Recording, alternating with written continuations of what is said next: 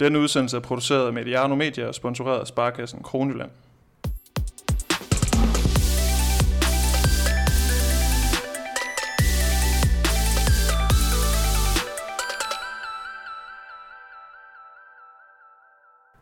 En mesterskabstørke på 19 år sluttede tirsdag aften, da Skjern iklædte sig guldhattet, startede en fest og fejrede det danske mesterskab i Silkeborg. Og det skal vi selvfølgelig snakke rigtig meget om i dag. Og så har vi en, ubetalt regning fra weekenden, hvor en anden fest løb af stablen, en fransk fest i Køln. Mit navn er Emil Halkier, velkommen indenfor hos Mediano Håndbold. I dag, igen, en dag på landevejen. Det røde lyn har fragtet mig vestpå til håndboldhulen i Esbjerg, indenfor hvor håndboldspiller og håndboldnørd Rasmus Bøjsen huserer. Tak fordi vi måtte indlogere os her, Rasmus. Selvfølgelig. Og Rasmus, ligesom sidste gang vi sad her og optog, der er du stærkt flankeret af altid skarpe Margut.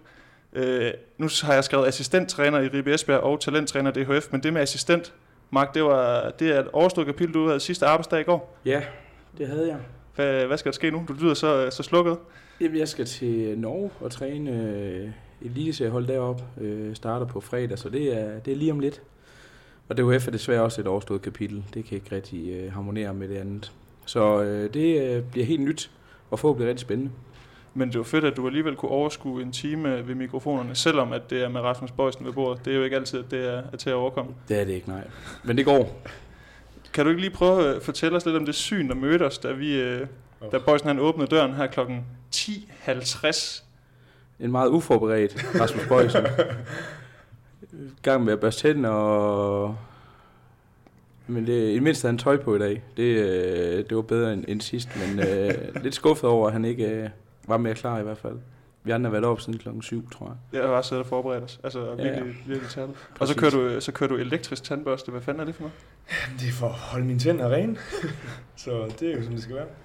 Nå, men som jeg sagde til at begynde med, der gik 19 år før Skjern igen kunne fejre et dansk mesterskab. Seneste var i 99. Dengang hed sæsonens spiller i Skjern Henrik Slot. Du var 6 år gammel, Rasmus. Kan du overhovedet huske det? Ja, det kan jeg faktisk godt.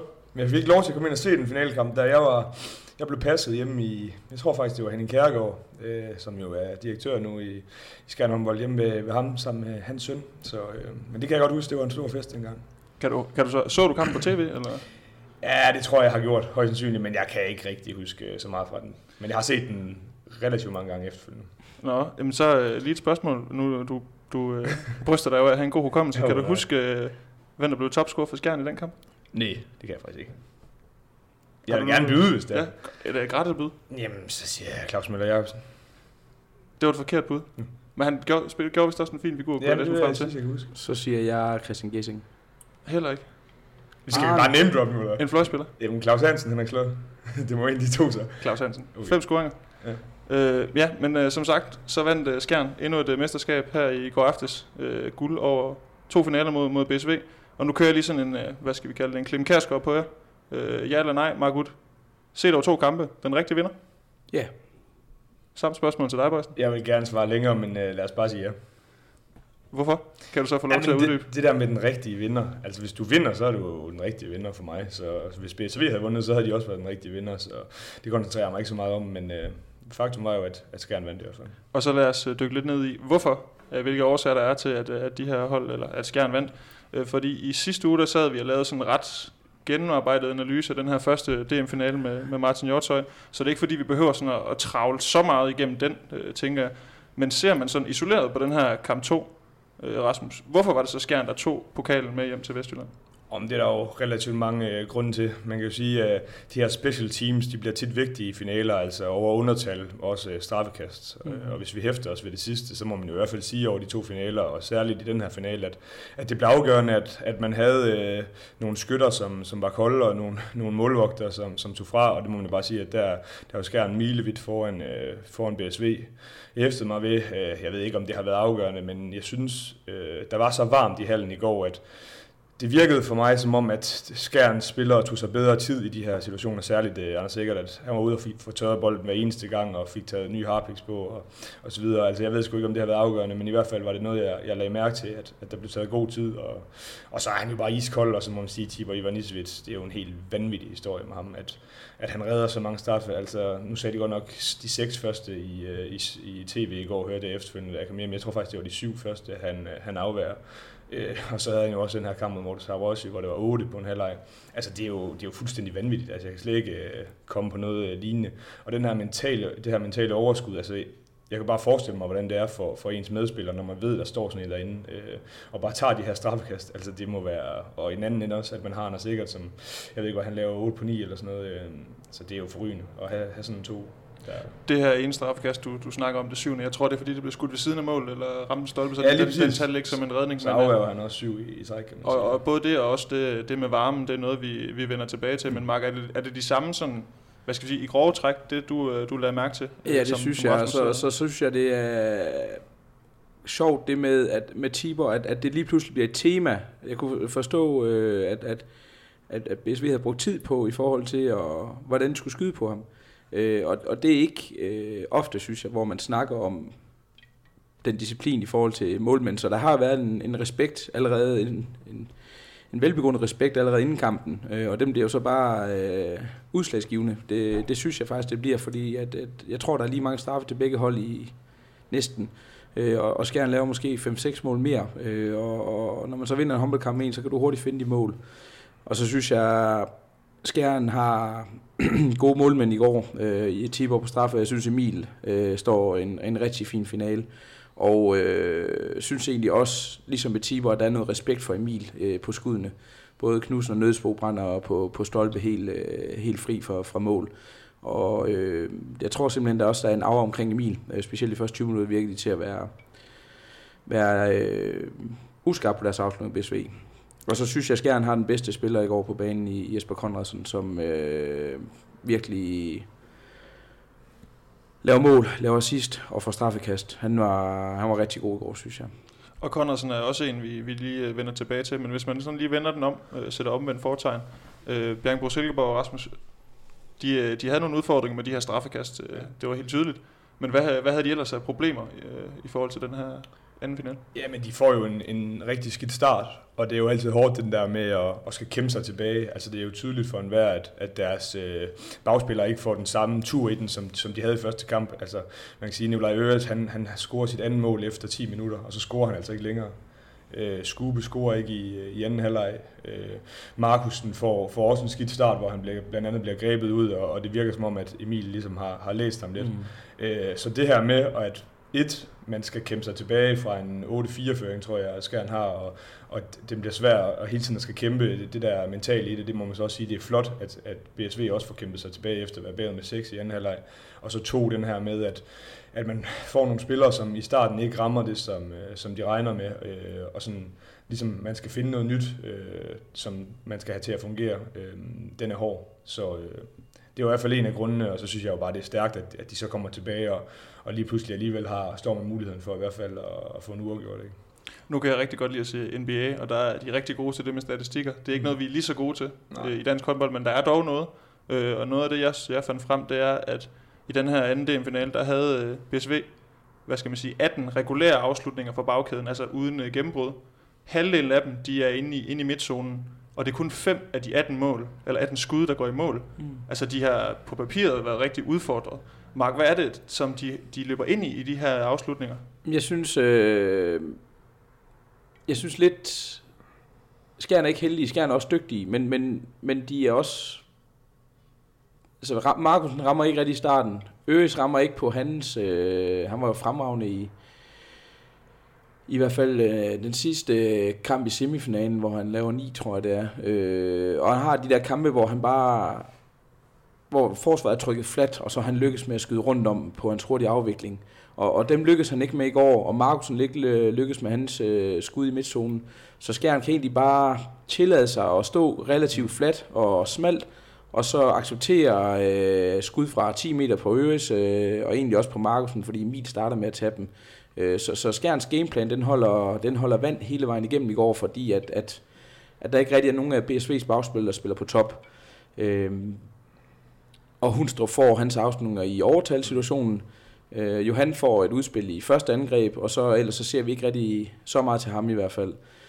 Så jeg tror egentlig, det bliver en konsekvens af, at Skjern lykkes med at stå meget, meget flat, fordi de har ikke lavet mål på dem i starten, BSV.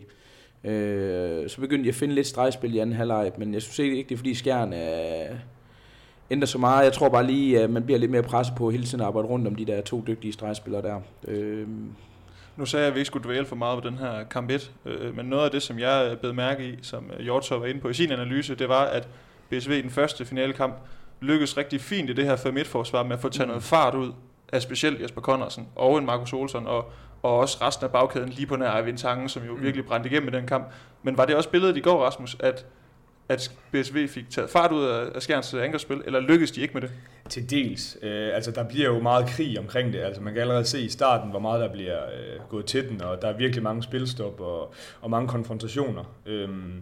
Men altså, det bliver også svært for BSV, når det bliver det her over-undertalsspil hele tiden. Altså der er jo rigtig, rigtig mange udvisninger, også alt for mange til min smag i hvert fald, at så bliver det sværere at tage fart ud hele tiden og komme til at stå ordentligt det der. Men man kan så også sige, at det er bare imponerende med sådan en som Jesper Konradsen, at han har så mange konfrontationer igennem hele kampen, og han bliver ved med at komme. Og det hæfter mig rigtig meget ved, det er, at altså, spillere, også når jeg selv spiller over for ham, man ved godt, den Radinovic, den kommer, men han er bare så vanvittig til at lave den. Altså det er det, jeg synes er allerfedest, det er, når man ved en spiller, han kan bare det der. Og så alligevel så får han held med det. Altså det synes jeg, det er virkelig, virkelig vildt faktisk, at det kører sådan for ham. Men hvorfor, Mark, når man står som træner, der må man også tage sig til hovedet, når man ser de situationer, for det er vel noget, som Bredstof har fokus på. Konradsen, han vil gerne lave den her Radjeno, og nu siger Bøjsen også, han er blevet taget med bukserne nede et par gange i løbet af sæsonen måske. Altså, hvordan kan han alligevel få lov til at gøre det så? Jamen, jeg er sikker på, at selvfølgelig har de også forberedt sig på det, og jeg synes, det er specielt, når han er i midten, at når han rammer ned på træerne, Konradsen, så er han god på hans Radjeno til egen venstre, hvor han på bakken, der er han lidt bedre begge veje, synes jeg faktisk. Og alligevel så lykkedes han jo med at lave den på spillere, der er større og stærkere end ham. Jeg synes, hans timing i hans duelspil er rigtig, rigtig godt, og så kan han accelerere på første og anden skridt. Så synes jeg også, nu Rasmus inde på udvisning, jeg synes også, at der er et tynde straffekast specielt til Skjern i starten, hvor man godt kunne tage temperaturen og så dømme frikast på dem. Men det var linjen, og det bliver han jo også belønnet for, kan man sige, for han, jeg tror faktisk, han er med i halvdelen af mål, hvis du tæller begået straffekast mod ham, assist, og så hans egne mål. Han spiller en rigtig god finale. Jeg synes, BSV manglede, jeg savner noget kontra fra dem. De bliver meget mærket af, at de skal skifte to rigtig store dele af kampen, og får ikke rigtig nogen lette mål. Og når du så samtidig skal ned og slås mod Bjarthe og Stenbækken der, og skal forbi Emil, og hvis du ikke kommer forbi, så skal du lige skyde straffe på Tibor. Det blev sådan en rigtig svær... det bliver rigtig svært at spille 6 mod 6 mod Skjern. Og Konradsens svenske kompagnon Markus Olsson, han fik jo en del hug efter sin første finalekamp, hvor han jo måske ikke lige levede op til det niveau, vi ellers har set fra ham i sæsonen. Og selvom at udnyttelsesprocenten i og for sig ikke var prangende i går, så laver han alligevel 4 på 9, og lykkes vel i højere grad end i første kamp, Rasmus. Hvad får han bragt anderledes? Jamen, de får lidt mere held med deres krydsspil, synes jeg, særligt efter frikast og til sidst. Altså, at Konradsen kommer på og får trukket 2 mænd, og han så kan komme rundt. Altså, det er jo også det, Skjern har haft rigtig meget succes med i den her sæson af deres krydsspil, og det har fungeret selv mod de allerbedste hold, som for eksempel Vestbrem, som var helt rundt på gulvet over for det her. Ja, altså det jeg også synes med Markus, det er, at man kan tydeligt se, at der er bare noget ro. Altså det er næsten lige meget, hvordan det går, og det er faktisk lidt kendetegnende for de 3 svensker, Skjern har. Der synes jeg, at de udstråler en enorm ro, og altså det er bare vigtigt i sådan en finalekamp her, at der er ro, og at der er tryghed, fordi så skal det nok komme på et eller andet tidspunkt. Og så nyder han jo også godt af i går, at Konradsen spiller kommer godt i gang, for han binder nogen på krydsene, og han får også et par gange Olsson, hvor han bare kan løbe bredt, fordi Konradsen, altså højre 2 er så kan ikke rigtig finde afstand til træerne i forhold til, at der blev begået nogle straffe, og Konradsen har smuttet imellem der et par gange. Ja, og så også fordi, at de pakker også mere på tanken. Altså, der er også et par bakkeafleveringer, fordi at han gør det så godt i første kamp, at så bliver det nødt til at pakke på ham. Altså, det der spil ud i banen, det er også noget hæftet noget ved også, fordi det manglede BSV rigtig meget, synes jeg. Det er jo rigtigt, som Mark siger, at Ole Nørgaard, han fik jo nærmest helt ondt i armene og stod og gestikulere, at de skulle komme kompakt, fordi Nøvla Øres er jo bedst på det her skudrum med kroppen ind i banen. Altså han går vel reelt set nærmest ikke ud af en hel kamp. Det er først, da Lassen kommer på. Eller en hel sæson. En hel sæson, ja. Det er først, da Lassen han kommer på. De faktisk får rimelig god held med at komme ud, fordi det er jo sådan, at Markus Olsson er ikke den stærkeste defensive brik, som Skjern har, og han har lidt problemer i det her mand-mandspil, og der synes jeg egentlig, Lassen han fik taget ham et par gange ud af i banen. Jeg synes også, at Skube skulle have arbejdet mere ud i banen, fordi jeg synes, at de kommer meget ind der, hvor Skjern er allerstærkest, ind til Stenbækken, som jeg synes er en meget undervurderet spiller, som virkelig får bundet det der sammen med noget fysik. Så, ja. Og det kommer ikke med Markusen på bakken heller ikke, så det er egentlig kun de der situationer, hvor Skube ender på bakken, og så kan de skabe lidt overtal der. Men ellers så får de ikke skabt det overtal, så ender de bare nede mod træerne. Og det får de i hvert fald løst rigtig godt, specielt den tid, Bjarthe er med.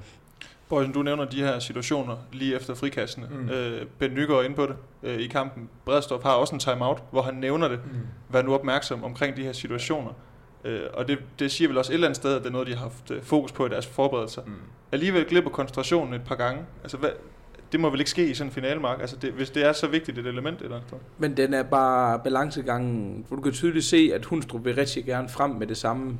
Går ned på toeren, og så prøver han lige at søge op på i den fremskudte. Og det er bare nogle svære, det er nogle svære situationer, det der med, hvornår kommer byttet, og hvornår løber han frem, og hvad nu vil stregen søge hernede, hvem er det så lige, der tager over? Så jeg synes, Skjern var skarp på det. Jeg vil ikke sige, at BSV var decideret uskarp på det, fordi det er nogle svære nogen, og det er selvfølgelig noget, man har forberedt sig på og snakket igennem inden, men når man står i situationen, så kan det bare hurtigt blive noget andet, og så kommer der også noget usikkerhed i det, når Skjern så lykkes med det. For jeg synes 5-1, så det, altså, de lykkes jo med at tage fart ud af i hvert fald Olsson i starten. Konradsen var bare god fra første minut af. Og det er lidt svært, nu har Rasmussen hiver det selv frem, de her straffekast. Det bliver jo et eller andet sted et meget afgørende element i den her finaleserie, og det har det jo også været, når man har haft med Skjern at gøre. Altså, det var svært at sige. Ivanišević, der havde, nu siger vi, 6 eller 7 redninger. Altså, han har 6 rene redninger, og så er der så et, der går forbi. Vi kan godt tilskrive ham den. Han presser trods alt en skyt til at skyde siden af. Men altså 2 i den første kamp, eller 3, og 4 i kamp 2. Eggert laver 9 på 10 eller 8 på 9 på straffe, ikke, i kamp 2 her. Jeg har stadigvæk svært ved at forstå det her med straffekast og Tibor Ivanišević. Altså, har I forstået, hvad der foregår? Fordi det virker ikke, som om der er nogen, der helt kan fatte, hvad det er, han har gang i den her disciplin. Det kan jo ikke rigtig forklares. Altså, men det er jo det her mentale spil, han bare er helt vanvittig til. Og så synes jeg også, nu snakker vi om ro til svenskerne, han har jo også en eller anden ro, typisk Balkan-stil, ikke? Altså, han står derinde roligt, laver nogle ting, jeg ikke rigtig ved, hvad man skal beskrive, men han kommer ind i hovederne eller ind i hovedet på skytten, og det fungerer bare for ham, men hvordan det sådan kan lade sig gøre, at han har så mange strafredninger, det kan jeg ikke forklare. Men du kan allerede se det, når han kommer ind på banen, at for det første, så er der er noget stemning, og der er noget på spil, og du kan bare se, at han synes, at det er fedt, og han er overbevist om, at han nok skal redde den. Og det er bare allerede der, tænker jeg, at han er foran mentalt i forhold til hans direkte modstandere. Og så er der jo også en eller anden, nu er der bare en aura omkring det, og han har et rygte om, at han er bare 7 meter killer, og det er han jo også. Jeg synes også, det er fedt, at hans, når han, altså han, det er ikke sådan noget, han gør mange forskellige ting, hvor mange målmænd har en rutiner med, at de lige skal røre den stolpe, eller står præcis det samme sted. Han synes bare, det er fedt, og han gejler det, og han er pishamrende skarp på dem der, fordi det er nemlig redninger. Det er jo ikke sådan noget tilfældigt noget, han er inde i hovedet på dem. Det er imponerende. Der er en aura, virker det til. Det har vel heller ikke været en ulempe for ham, at det er blevet påtalt så meget. Nu tænker jeg også i medierne, altså det bliver jo talt op og talt op og talt op. Det er vel også noget, der sætter sig i hovederne på en flok BSV-spillere, når de går frem til den her straf. Ja, det er det jo. Altså, som Mark nævner, så nævner det jo også, at det er noget, de har talt om. Og når man er så langt, at man får modstandholdene til at snakke om, hvordan de skal score på straffe, så er man et godt stykke hen ad vejen i hvert fald. Altså, det er jo bare et mentalt spil. Det mest mentale, det er jo at stå en mod en i en straffekast-situation i håndbold. Altså, det bliver ikke mere mentalt jo. Og så har han jo... altså rollefordelingen er ret klar i forhold til Emil, har også været rigtig god her, da det skulle afgøres, og er klart førstevalg, selvom Tibor også er en dygtig keeper. Så han har jo også den der tid lige til at ude på bænken, og han kan lidt mere koncentrere sig om det, for han ved, at han... For det første så kommer han ind, så snart der er straffekast. Hvis man er anden målmand, så kan det godt være, at man får den ind på, eller kommer ind på 3.-4. bold, eller han ved, at han skal være der. Så han ved, at han skal ind og præstere, og han ved også sådan, han har en idé om, hvad... At det er det, han meget skal bruge tid på. Ja, så synes jeg også, der er et eller andet omkring, at de her finaler, de her store kampe, der er han der bare. Altså, du kan jo se i pokalturneringen sidste år, hvor han bliver hentet ind, hvor han har, jeg tror det var 38 redninger på 2 kampe. Altså, fordi der er jo også kampe, hvor han ikke har stået så godt, og det er jo heller ikke, fordi han har den bedste procent i grundspillet overhovedet jo. Men de her store kampe, det kan han altså rigtig godt lide, den gode serber. Han har fået sat sit aftryk i den sæson, han nåede at være i Skjern. Ja, altså en halvanden sæson, altså, det er jo helt vildt. Altså. Man kan mærke, når man er i Skjern Bank Arena, at folk elsker ham. Altså, han er jo lidt en publikumsfavorit, og der er altså... Folk går fuldstændig amok, når han har de her straffekastredninger, så han er altså blevet lidt af en lille legende i Skjern håndbold. Men også mit indtryk, at det er ikke fordi, jeg kom så meget i Skjernhallen her de sidste par år, men han er, jeg tror, han er relativt meget at se håndbolden og er i hallen. Og... Jamen, det er helt sikkert, og altså, han har også lært dansk, i hvert fald ret godt dansk på rekordtid, og så er det jo håndbold, han er heroppe for... Og så er han bare en person, som folk godt kan lide, altså en rigtig god person.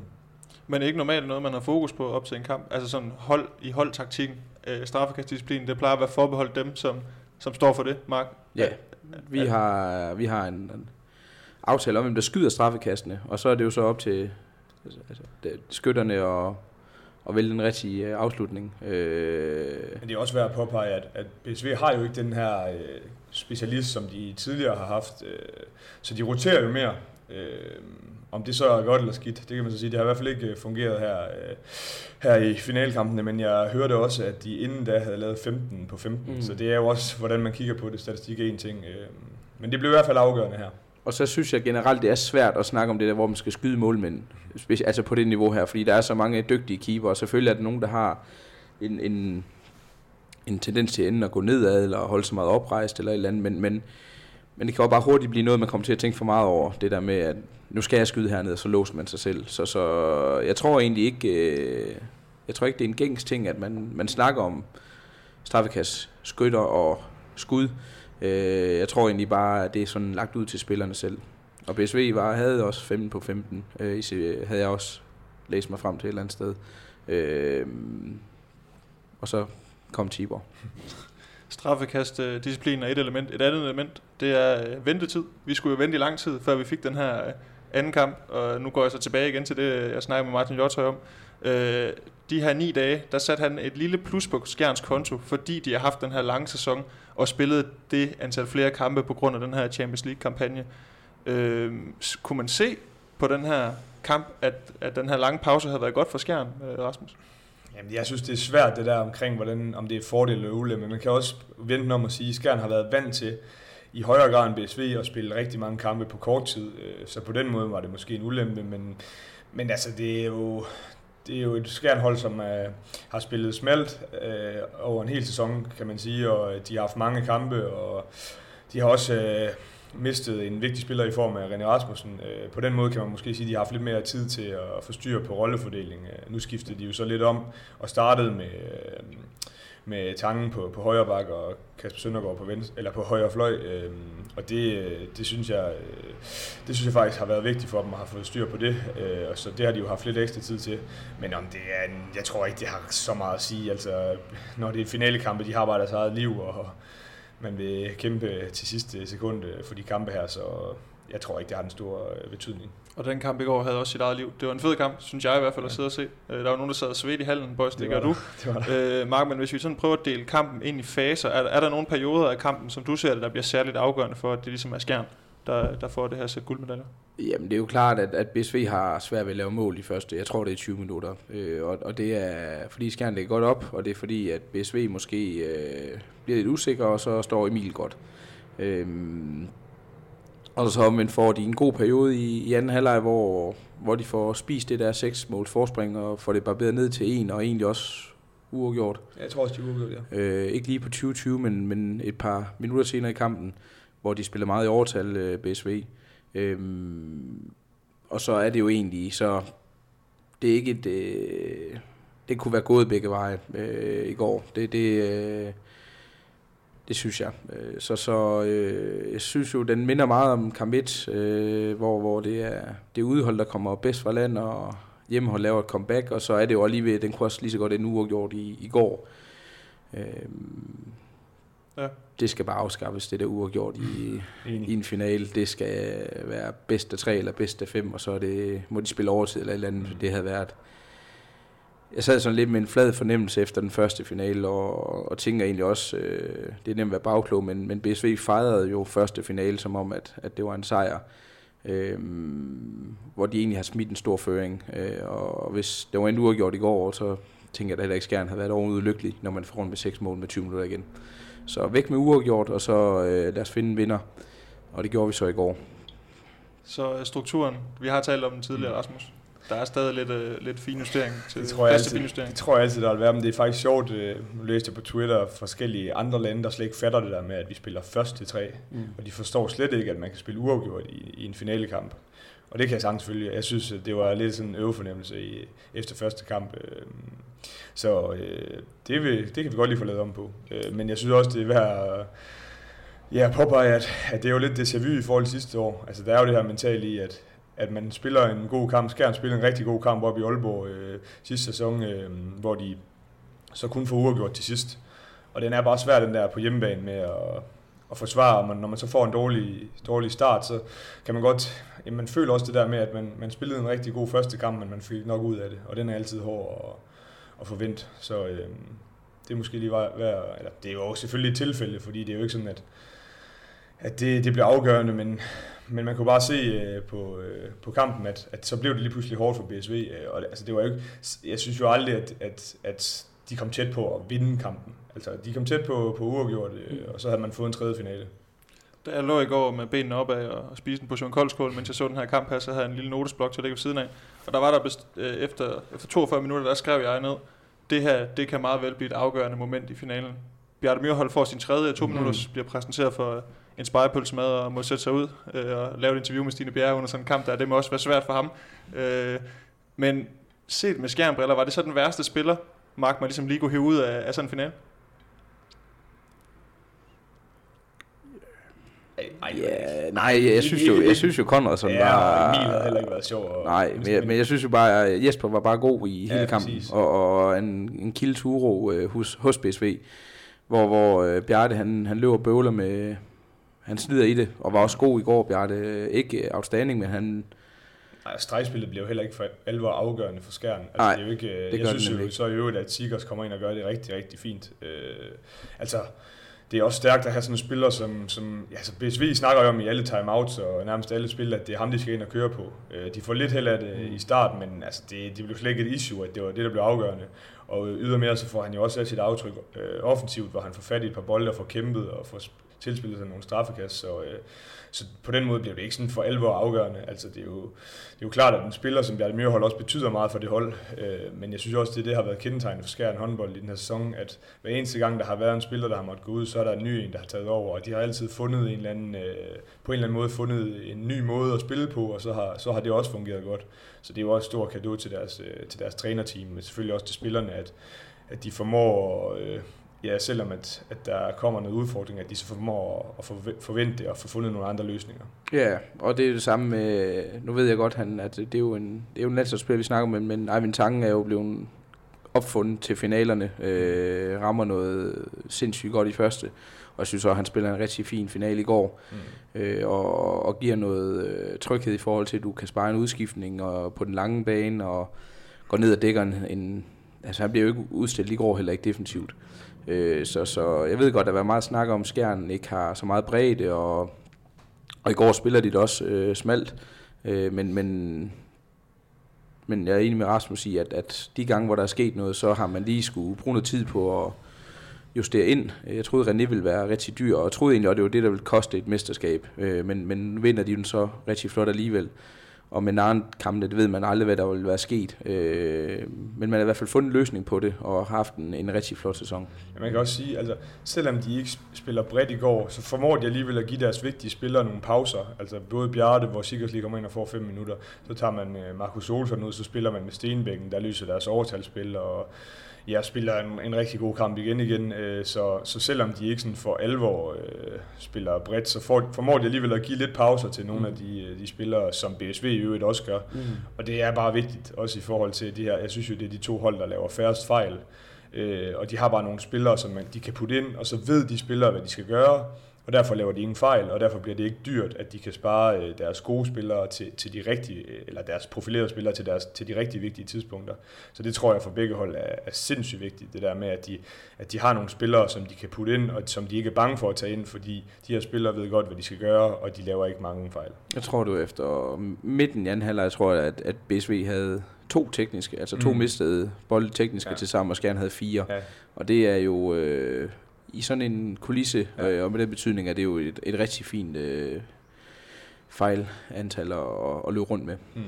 Så kvalitetsmæssigt kan jeg også fornemme en god kamp, vi fik lov til at se. Det synes jeg. Jeg synes også, det er jo det har været de 2 bedste hold.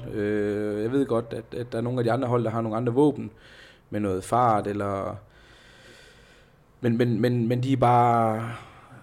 Der er bare noget kontinuitet i det, BSV og Skjern har lavet. Jeg synes, BSV har toppet det i slutspil og set rigtig gode ud. Jeg tror egentlig også, at jeg havde dem som svag favorit, inden finalsiden gik i gang. Men Skjern har bare været gode nu en hel sæson, og vundet grundspillet, og gjort det fremragende i Champions League, og har vundet de rigtige kampe også. De taber den første semifinalkamp på hjemmebane, og går ned og vinder i Gudme, og henter laver et stort comeback på hjemmebane og vinder komfortabelt, så de har bare været dygtige, og de har en, som Rasmus siger, en rolighed, men også en tro på egne evner, og ved, at kampen bliver afgjort over 2x30, og ikke over en dårlig periode, går ikke i panik over noget. Så jeg synes bare, det er stabilt på begge hold, ja, så er der på et højt niveau. Ja, og der er jo andre hold, der sagtens kunne have stået i den her finale, men det jeg hæfter mig ved, det er, at jeg synes, de her 2 hold, det er de 2 hold, der har det største internationale snit. Altså jeg synes, det er dem, der spiller mest internationalt, og jeg tror på, at det er dem, der kan gøre en forskel ude i Champions League. Jeg glæder mig rigtig meget til at se begge hold i Champions League til næste sæson, fordi jeg synes virkelig, at de spiller på et højt internationalt niveau, og det synes jeg også, man har kunne se i finalkampene, men også i mange af de andre kampe, at de laver rigtig få fejl, men også de spiller med en hårdhed, de spiller også med en fart, og jeg synes også, at begge hold er kyniske, altså de formår, og i deres gode perioder, så har de også gode perioder, og så formår de også at straffe de andre hold, både i finalerne, men også i mange af de andre kampe, og også internationalt, så jeg glæder mig rigtig meget til at se begge hold næste sæson. Og der er jo heller ikke en i startopstillingen på begge hold i går, der ikke har en landskamp for deres respektive lande, og det er jo bare... Det er ikke tilfældigt, hvis man kan slå Vestprem ud. Og nu har både GOG i stor del spillet op med Skjern, og BSV har presset Skjern. Og jeg kan ikke sidde og sammenligne kampene, men det er da ikke, fordi Skjern er blevet en dårlig håndboldhold. Selvfølgelig er René gået ud, men der er stadigvæk rigtig gode spillere. Så det er da, det buner, der er kvalitet på det i går. Og jeg er enig med Rasmus i, at det kan da godt... Skjern kan da godt lave det samme nummer næste år. Det er ikke sikkert, man kan slå Vestprem, men man skal nok komme til de der knockout-kampe. Og hvis ikke de gør det, så gør BSV det forhåbentlig. Noget, som du har prøvet en del gange, Rasmus, det er at få en udvisning. Kampen i går. 15 af slagsen, det er ret så mange.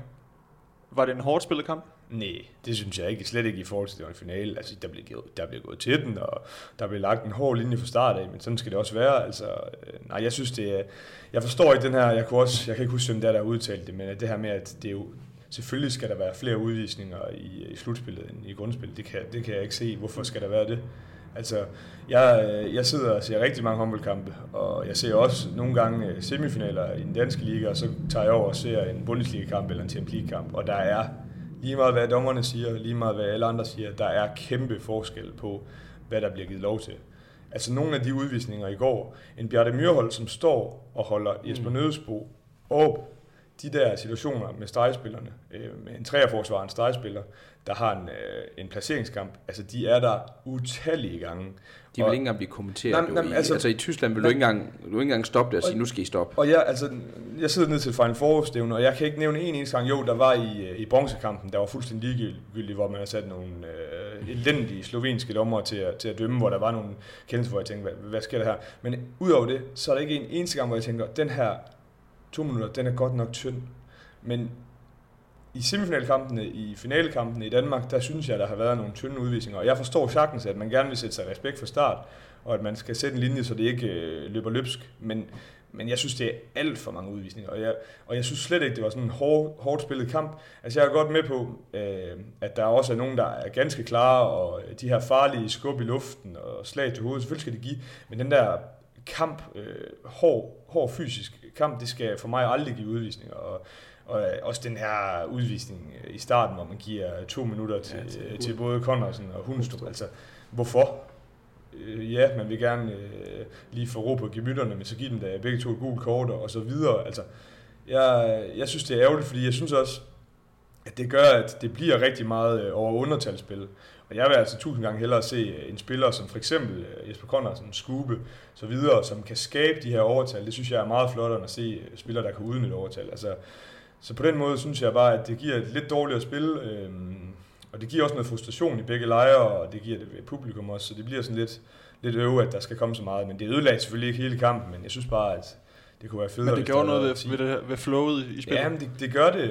Og, ja. Det gør jo også, at Skjern er tunge til at spille uden deres bedste stregspillere i sidste kvarter, for jeg synes Bjarthe har en kvart udvisning i sig i går, hvor jeg tror, at hvis den ene af dem ikke bliver fløjtet, så bliver det sgu nok ikke kommenteret så meget, som hvis de fløjter den. Og jeg har da også en forventning om, at begge hold har en indforståethed om, at når det er en finale, så vil vi gerne gå til den. Og den der i går kunne godt være løst, så den hed 3-5 i udvisninger, i stedet for 6-9 måske. Ligesom at den kunne hedde 4-4 eller 5-5 i straffekast, frem for at det bliver sådan, i starten bliver det jo en straffekastkonkurrence, hvor Skjern får en masse, og så får BSV en masse i anden halvleg. Og det... Jeg er enig med Rasmus, når man ser sådan en Final Four weekend, hvor de bare går til den. Hvis det er det niveau, vi gerne vil op på, og det kommer vi aldrig helt, fordi at der er noget økonomi i det, og noget tiltrækningskraft, men hvis vi skal bestræbe os på det, så skal vi også have nogle dommer, der tillader, at vi går til det. Jeg synes, Per og Claus er fremragende dommerpar.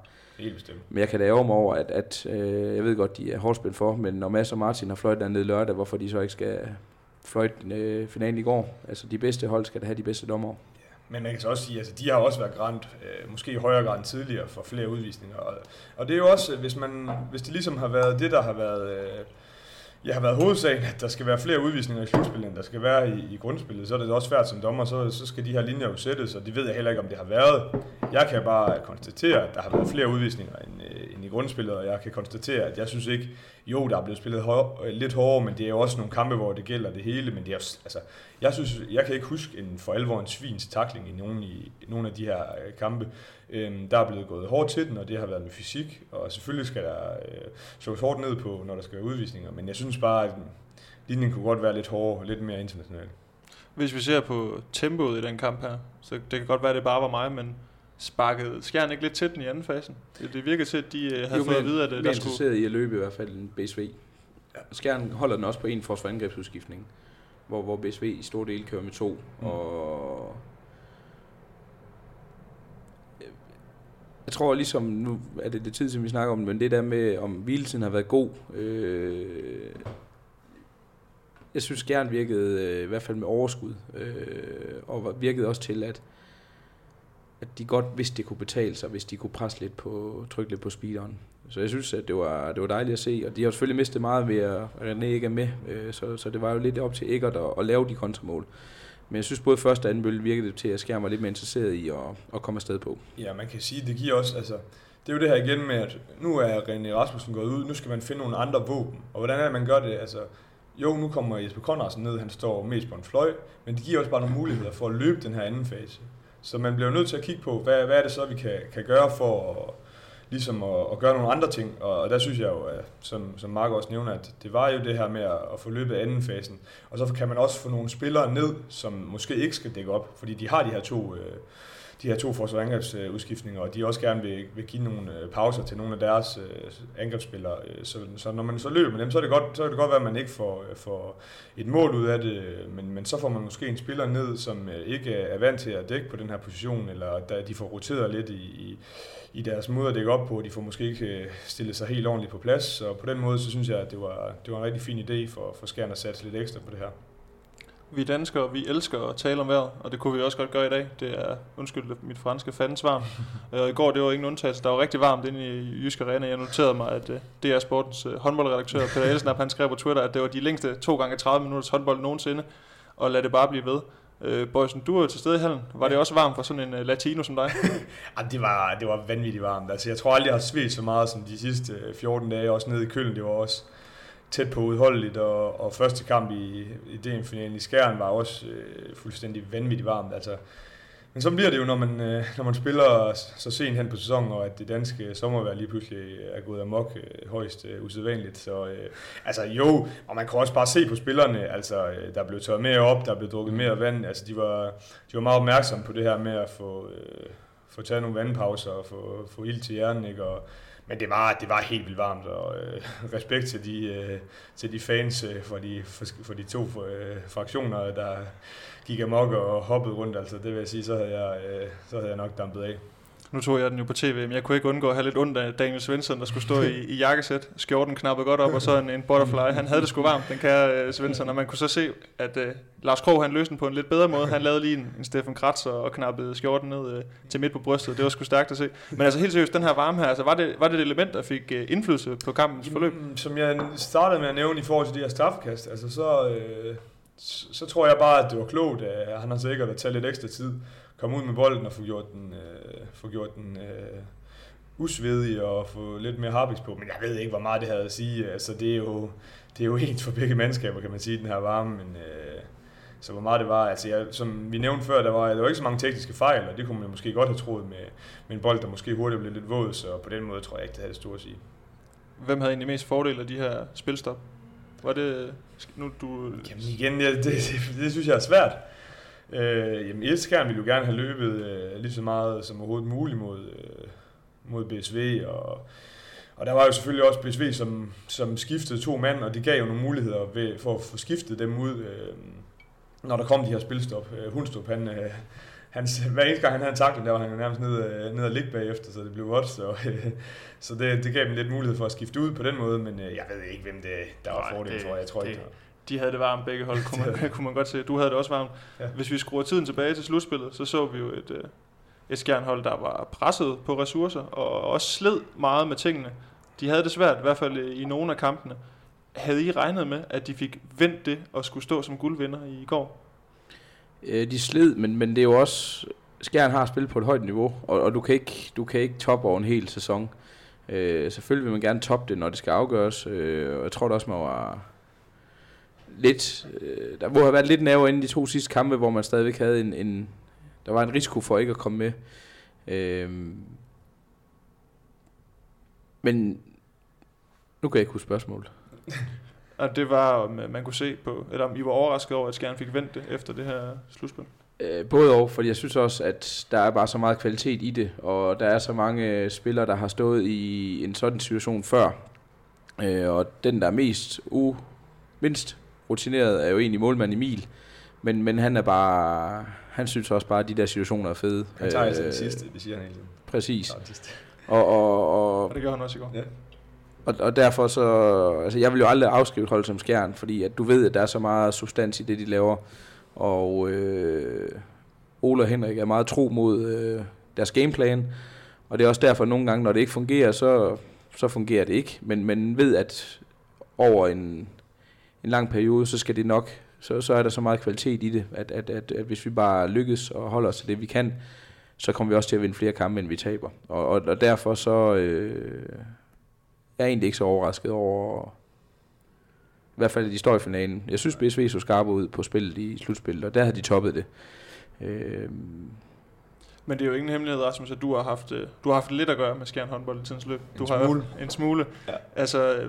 Nu, når man sådan har talt med folk fra Skjern efter kampen, altså hvad har den betydet, den her sejr, og hvad har det egentlig været for en sæson, de har haft i Skjern håndbold?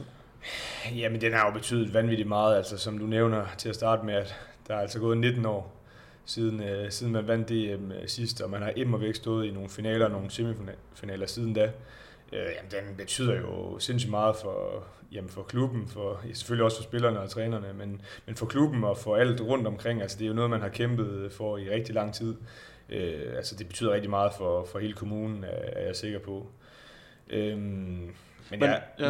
Men ja, altså det, også bare lige for at vende tilbage til det du spurgte om tidligere, at altså jeg havde heller ikke regnet med det da, altså jeg så dem blandt andet mod Aarhus, hvor de så virkelig skidt ud, og altså det var lige efter den her René Rasmussen skade, og der kom også noget i forhold til et stort nederlag til ærkerivalerne for TTH Holstebro, og man havde et hårdt kampprogram i Champions League også, så det, hvis du spurgte mig der, så havde jeg ikke troet på det, og jeg troede faktisk både mod GOG og også her sidst mod BSV, der havde jeg en lille overhånd til både GOG og BSV. Så, Men bliver det sådan en sæson, som man kommer til at sidde i Skjern og kigge tilbage på om 10 år og sige, det her det er måske den bedste sæson, vi har spillet nogensinde? Jamen det kan det meget vel blive. Altså, det er jo jubilæumssæsonen, 25 år for Skjern håndbold, så det er jo sådan helt fantastisk for dem, at de har kæmpet så meget for det her. Så får man en sæson, hvor man for første gang nogensinde vinder grundspillet, man går for første gang nogensinde i kvartfinalen i Champions League, og så ender man, kunne hjælpe mig, også med at vinde DM'et for kun anden gang i klubbens historie. Ikke? Og det her andet mesterskab, det tror jeg også bare betyder rigtig meget. Jeg snakkede med Thomas Klitgaard bagefter, og han kunne også sige, at den der med, da man vandt pokalturneringen for første gang i nyere tid, altså så vidste man lige pludselig, at der var ikke det pres der længere, og så vandt man den også 2 år efter igen. Så jeg tror, det betyder rigtig meget mentalt også det der med, at nu har man ligesom, nu har man vundet det andet mesterskab, og man blev jo lidt den her, ligesom man siger i Tyskland med Flensburg-Handewitt, som det er jo paradoksalt nok, at de nok også vinder her på søndag deres anden mesterskab, at den evige toer, og den er bare mentalt svær, den der med, at det altid bliver lige ved og næsten. Men altså, man skal jo i de her finaler for at vinde dem, og på et eller andet tidspunkt, hvis man kommer i så mange finaler, som Skjern håndbold har gjort, så kommer det jo på et eller andet tidspunkt, og det blev så i år. Men jo, altså, det er jo en sæson, man nærmest ikke turde håbe på inden sæson for Skjern. Og det betyder jo også, at vi jo et eller andet sted er i mål med den her sæson. Vi mangler så stadigvæk en bronzekamp mellem GOG og Aalborg. Den lader vi så lige ligge for nu, fordi vi har også lige en regning, der skal betales på weekenden. Rasmus, du var endnu en gang i Køln. Ja. Var det lige så godt, som det plejer at være? Det var det. Det var endnu en gang et fantastisk arrangement af tyskerne. Det kan de altså bare finde ud af, og der var jeg udsolgt. Det er jo lidt sjovt det der med, at man første år, sidste sæson, der var det første gang, der ikke var nogen tyskerhold med, og der sagde man jo, der kommer ikke til at være så god en stemning, og der kommer ikke til at være mange folk og sådan noget, og det var der, og det var et fantastisk arrangement. Og så i år, så var det lige pludselig 3 franske hold, hvad sker der så nu? Kan man fylde hallen ud, og bliver det sådan lidt en matstemning, men det bliver det ikke dernede. Altså, det er jo en stor håndboldfest, og man kan jo mærke, der er rigtig mange folk fra Skandinavien, der er mange tyskere, og der er selvfølgelig også mange franskmænd nu her, men det er bare... Altså folk fra hele Europa kommer og ser det her og elsker det håndbold, og det bliver altid nogle virkelig spændende kampe, og der er altid nogle store overraskelser også i Køln. Så altså, det er, jeg vil anbefale alle, som ikke har været til det, også som tidligere har været til det, til at tage det ned igen. Altså det er fantastisk. Og det er noget med, at man skal være ret hurtigt ude for at få nogle billetter? Ja, der er jo den her fordel af, hvis man er dernede, at man så kan købe sin billet der. Så jeg tror allerede... Har du gjort det? Jeg har allerede købt igen til næste gang. Det er det dummeste spørgsmål. Selvfølgelig har du det. Mark, når man sådan har siddet her på afstand, nu har vi jo været hjemme i det danske, og så betragter sådan et Final Four-stævne, altså hvilke overskrifter kan man sådan sætte på den absolute elite i europæisk herrehåndbold lige nu? Altså hvad kendetegner de hold, vi ser i sådan en weekend? At der er mange dygtige franske hold, og men omvendt så ser jeg jo også, altså man savner også, jeg ved ikke om man savner nogle hold, men hvor er toppen dog bred i forhold til de hold, der ikke er med os. Og et PSG-hold med det største budget, og spiller for spiller nok også det bedste hold. De er bare ikke... de er efter Nantes den kamp lørdag, både taktisk og i løbet af kampen, der hælser de efter. Og kommer lidt igen, fordi de er dygtige, og man ikke kan holde dem ned over 60 minutter, men som hold er Nantes jo foran. Altså det er også det, jeg synes, der kendetegner de 3 hold, som jeg synes spillede bedst, og det var ikke Paris.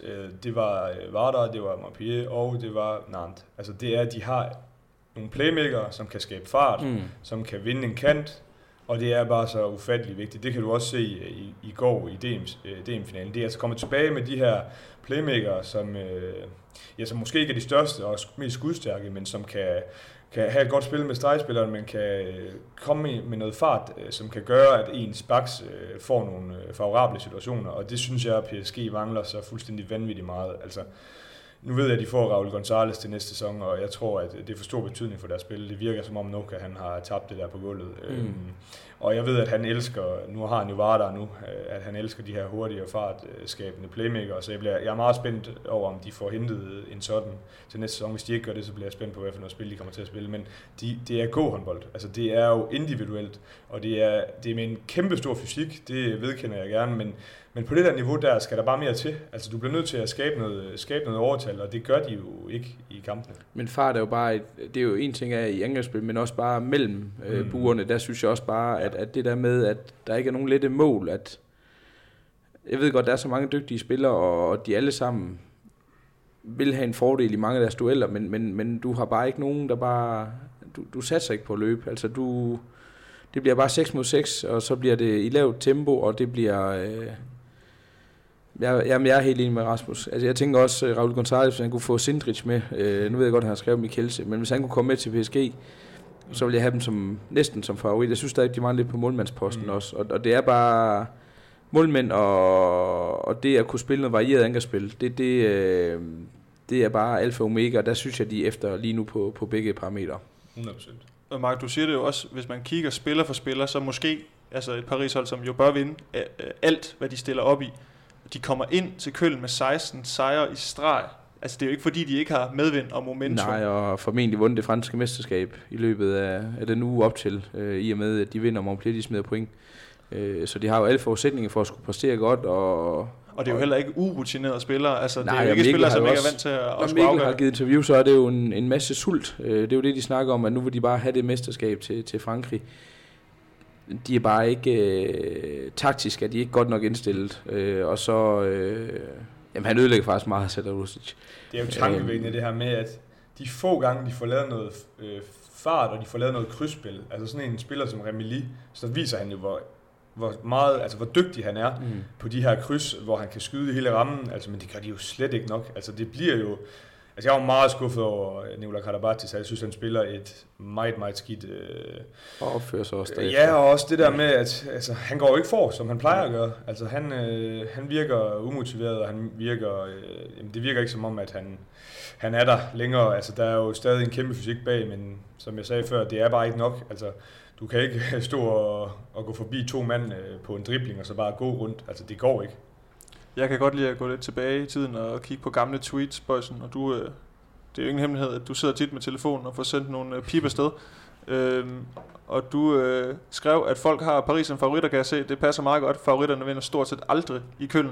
Altså, er der sådan noget gummiarm over det her, når favoritterne kommer derned? Jamen, altså, nu vil jeg først sige, at jeg kan ikke forstå, at folk har Paris som favoritter til sådan en stævne. Det er så én ting. Men jo, der er jo det her med, at der er noget mentalt i det, men jeg tror i lige så høj grad, det er, at du skal præstere over to kampe på 2 dage. Altså, så er det altså bare, hvem der lige får ramt det her momentum nede til stævnet. Og så som Mark nævner, den her den vigtige målmandspost, at der synes jeg ikke, det er de bedste. Selvfølgelig har de dygtige målmænd, det er slet ikke det, men det er bare, det bliver bare så vigtigt, og det så man jo også i semifinalen, hvor de jo nærmest ikke har en redning, så men jo, der har jo været det her syndrom nærmest de sidste 5 år ved Final Four, det 5 forskellige vinder, og at man har den der med, at hvis man har vundet, så kan man ikke vinde året efter. Så det viser også bare lidt om, hvor bred toppen i klubhåndbold i Europa den er. Og så har PSG, som Rasmus også siger, altså det er virkelig bare det samme. Altså, det er fysik, det er dueller, det er ind og vinde kant og så et kryds. De andre hold spiller bare noget andet spil, og kan spille på forskellige måder. Jeg synes jo, Simone er en fantastisk håndboldspiller, og ikke så god lørdag, men han spiller en fremragende finale søndag. Og der kommer bare noget, der er noget kreativitet, og der er noget uforventet. Og dem har de andre også i Sindrich og i Claire. Hvor jeg bare, når jeg ser PSG, så er det bare så tungt og stereotyp. Og har ikke en finger at sætte på deres niveau, spiller for spiller. Men der er bare ikke rigtig, det bliver bare lidt de samme, det bliver bare det samme, det bliver for mig det samme, og så savner jeg også Mikkel Hansen jo. Ja, det tænker jeg også, at vi lige skal have vendt, set med danske briller. Altså, hvad så vi så for Mikkel Hansen og Mølgaard og Bøjsen? Hvad leverede de i den her Final Four weekend? Vi så jo ikke Mikkel så meget, kan man sige. Og det har jo faktisk været sådan i det meste af sæsonen, udover den periode, hvor Nikola Karabatić havde en skade. Men det er tydeligt, at Nuka, han har forsvarsspillet rigtig højt på sin liste, og der ser han ikke Mikkel Hansen som værende god nok, og derfor spiller han rigtig meget både med Sander og Nikola Karabatić på samme tid. Og det kan man jo så mene om, hvad man vil, men jeg tror... Men er det ham, der bestemmer? For den sidste time-out, der sidder han jo sådan set bare på bænken og... Ja, det er jo i bronze, ikke? Jo, ja. Der sidder han bare og kigger, jeg, og så står og starter lige og siger lidt.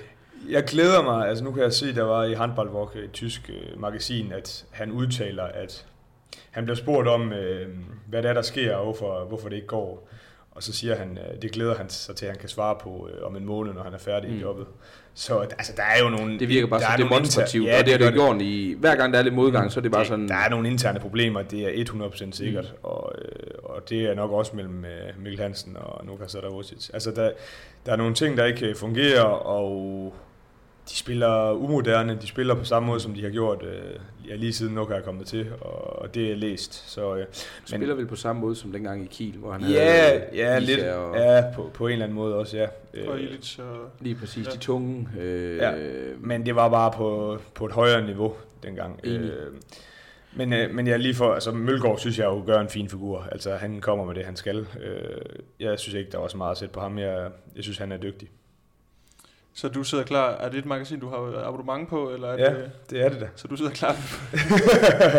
Selvfølgelig er det det. Det er et dumt spørgsmål. Ja, dem har der været rigeligt af i dag. Hvad hedder nu det? Snakker vi lige lidt om Sardarusia, der synes jeg også, altså Montpellier og Canaier har været der i 25 år eller mere. Ej, det er en fantastisk sjov. Og det synes jeg bare, det er fedt. Ikke at alle skal have den samme manager, men jeg synes bare, den der kontinuitet, og jeg synes virkelig bare, det er flot, at de med, nu ved jeg ikke, hvor de ligger henne, sådan budgetmæssigt i Europa. De har et flot budget, men det er ikke, det er langt fra pris. Præcis, ja. og det synes jeg bare, det er bare en god historie, synes jeg. Ja, det er det. Og der er nogen, der virkelig, altså Melvin spiller jo en fremragende weekend, og man vidste godt, der var et kæmpe talent, men er vel en af de bedste spillere, synes jeg faktisk, den weekend. Er der andre spillere, som, nu taler vi tit om de store navne, er der nogen, der ligesom får, jeg ved ikke om man skal sige et internationalt genbrud den weekend, men ligesom gør sig bemærket, som man måske ikke lige har set, eller som, det kan godt være, du har... For at lyde frankofil, så... Nej, det er svært ikke at være det med den weekend her. Så må jeg jo bare sige, Fabregas, det er jo, jeg ved godt, han allerede var der, men det er jo en klasse stregspiller. Altså, han kommer til at dominere det der de næste mange år. Det gør han. Det er Skube, Barcelona har lavet der. Det må man sige. Altså, der er jo... Og ja, man kan også sige, en anden fransk stregspiller, der også gør det vanvittigt godt, særligt simpelthen, det er Tunar, altså... Ja, han er jo 8-8 i den kamp. Ja, det er det, og han er jo, altså han skaber virkelig noget rum for sin bagspiller også. Men der er jo, jeg synes jo, der er rigtig mange mellem Richardson, som der også bliver nævnt. Han kan jo nogle ting. Det er jo den nye Air France, som jeg ser det. Han hopper vanvittigt, og altså man kender ham måske ikke så meget i Danmark, men faktum er også bare, at han er blevet den bedste spiller i Frankrig de sidste 2 måneder. Så han har, altså han havde en rigtig svær start i Montpellier, hvor han ikke spillede så meget, men her de sidste par måneder, der har han bare steppet vanvittigt op, så det er jo altså. Og så også det her med, at han dækker en god etter også, og så ham er jeg også meget imponeret af. Du smiler, Mark. Er det fordi, du er imponeret over, at Bøjsen... Nej, jeg tænker bare, om han ved, hvad hans livret er også. Jeg ved jo alt. Jeg synes også, Gerard... Jeg ved godt, at han har været på All-Star-hold i sidste par slutrunder, men jeg har aldrig set ham som en top 5 keeper i verden. Det skal jeg lige have revurderet, fordi han er afgørende i finalen også. Står i hvert fald bedre end Dumoulin. Og der er heller ingen finger at sætte på semifinalen, præstationen. Jeg synes, når vi snakket om, hvor vigtig målmanden er, og jeg ved jo, min gode ven Simon Dahl, han nævner det også hver gang, at han kan komme afsted med, at det er dem, der afgør det. Så må jeg bare sige, der er Montpellier godt, rigtig godt stillet også.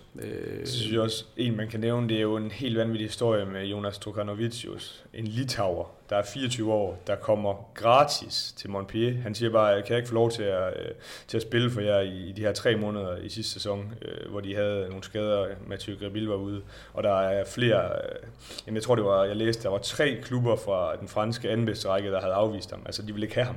Så kom han fra den østrigske liga, fra Bregenz, og nu er han jo blevet en meget, meget dygtig spiller, som i begge ender har en stor afgørende faktor. Altså han scorer ikke så mange mål til Final Four-stævnet, men han for eksempel mod Barcelona og Flensborg, der var han, altså han har en stor aktie i, at de er nået til Final Four, så det er også en god historie der med, at der kommer en litauer på venstre bakke, og så kører han bare alle over.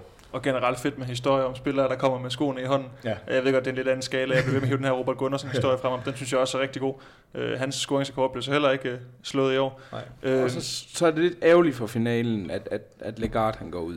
Jeg tror ikke, jeg er ikke sikker på, at de har vundet Naren, men nøj, var han også bare god. Og jeg synes, Kirill er dyr i den fase, hvor de spiller med 2 venstrehænder.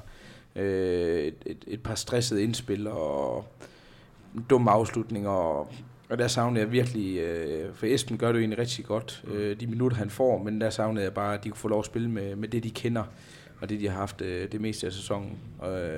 Jeg tror stadig, at man bliver vundet, fordi jeg synes, de har en klassekeeper, og de har et koncept.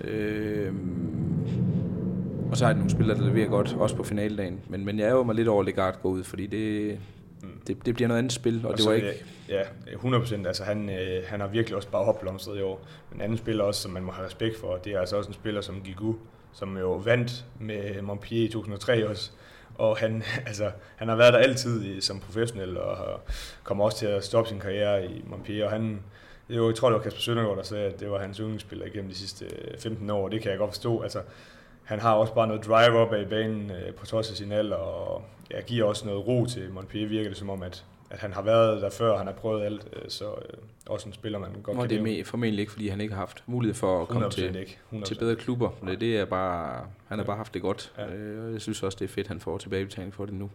En decideret klubmand. Specielt oven på en uge, hvor de så smider mesterskabet. Det havde ikke været til at bære, hvis de både taber et mesterskab, formentlig et mesterskab, og så smider en finale om søndagen efter at have slået... var der, som jeg havde favoritter inden weekenden gik i gang. Ja, det gør det jo faktisk endnu mere imponerende, den her historie med, at de smider 6 point på 7-8 kampe i den franske liga, og smider muligheden for at få deres 15. franske mesterskab, og så rejser de til Køln et par dage efter, og så leverer de bare på højeste niveau. Altså, det er jo imponerende. Det er ikke længe siden, vi sad lige her i håndboldhulen i Esbjerg og talte omkring den her franske talentmasse. Og vi kom vist hurtigt frem til, at den er skræmmende dyb. Altså, Bøjs, du sad bare og fyrede navn af i et tempo, hvor det var svært at følge med. Altså, hvis der havde holdt en fotovogn, så havde du fået en fartbøde, ikke? Altså, bliver det også billedet fremadrettet, tror jeg? Altså, nu har vi haft den her franske fest i Køln. Altså, kommer franskmændene også til at dominere i Champions League fremadrettet? Spillerne gør, men det bliver ikke de samme 3 hold, der kommer... Jeg har... Varda kommer også til at blive presset næste år. Jeg vil ikke blive overrasket over, hvis der som minimum er 3 nye hold med i Final Four næste år. Det tror jeg også. Altså, altså du stopper aldrig det derfra. De har bare ramt altså, det, der skal til. De udklikker så mange talenter på en god måde med de her akademier rundt omkring i Frankrig. Og, altså, de har altså bare fundet den gyldne kode til, hvordan man får spillere frem. Og så... Det bliver selvfølgelig lidt spændende at se, fordi det har jo haft en effekt på Bundesligaen tidligere, at det her med, at den siden den spanske røg lidt væk, at det så er den klart bedste liga. Nu kommer den franske liga, og hvad har det så af betydning for de franske talenter? Altså, der kan godt komme et eller andet der i forhold til det, men det tror jeg ikke. Den effekt ser vi ikke før, måske en 4-5 år, fordi der kommer også mange udlændinge til den franske liga, fordi de jo så gerne vil have så gode spillere som muligt, og de har pengene til det lige pludselig, også topklubberne. Så den kan jeg godt være lidt spændt på, hvad det kan betyde for ligaen på sigt, og for spillerne på sigt, for de franske spillere, talenterne. Men jeg tror ikke på, at de kommer helt væk. Altså, de har bare så mange dygtige spillere, og rigtig mange af dem er rigtig unge, så dem kommer vi til at se de næste mange år jo. Men de er jo også allerede begyndt at søge væk. Nogle af dem med Fabregas og Legarde og... Ja. og de kan hvem gjorde det sidste år. Så jeg tror da også, sådan generelt håndbold Europa er bevidst om, at jo, 100%, at man kan lave nogle gode handler. Men de har så også haft, helt sikkert, og de har jo så også haft muligheden for at, altså for eksempel de kan mime, han får jo, jeg tror han var 19 eller sådan noget, da han får debut i den franske liga, ikke? Men lad os nu sige om 4 år, har sådan en spiller så fået det som 19-årig? Nej, det er ikke sikkert, fordi konkurrencen er stærkere. Det er jo der, vi så der går noget tid, før vi ser den effekt, og den kan godt blive farlig for dem. Men jeg er jo helt enig, de kommer jo også ud tidligt, mange af de franske spillere, til de allerstørste klubber i Europa. Men jeg er bare spændt på at se, hvad der så sker, men jeg tror stadig på, at de holder sig helt op i verdenseliten.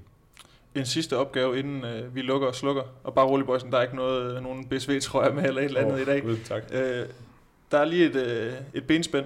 Hvis I ikke må sige Skjern, hvad har så været jeres sådan, det gyldne øjeblik i den her Champions League-sæson? Hvad kommer I til at huske den for?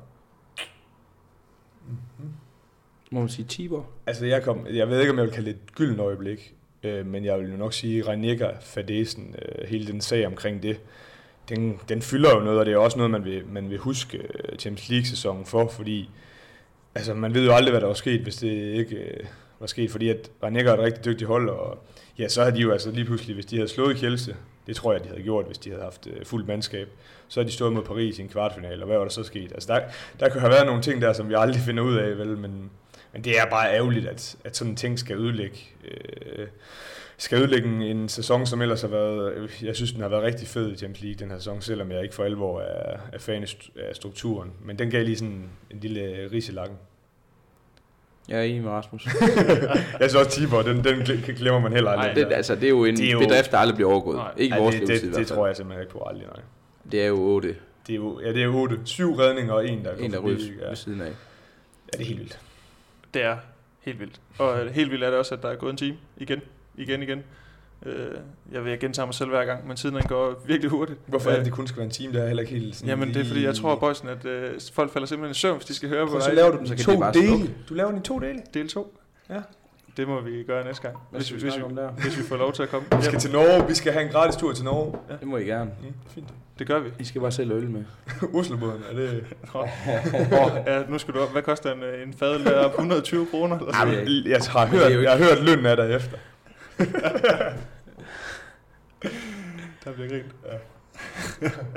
Ej, vi må da lave i 2 dele så. Ja, det er det vi gør. Men så skal vi jo, så er du nødt til at stå lidt tidligere op.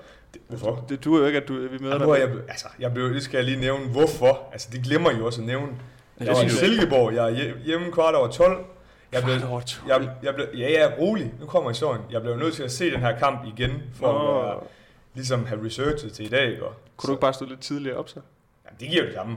Og selvom du har set kampen 2 gange, så er vi ikke i nærheden af Martins niveau fra sidste uge. Det vil jeg faktisk gerne rose. Ja, det bliver også nødt til lige at rose Martin for. Nu bliver det meget overtrådt på TV2 MidtVest, men et skulderklap i retning af Martin Hjortøj. Ej, det skal gå til Flensborg Handevidt.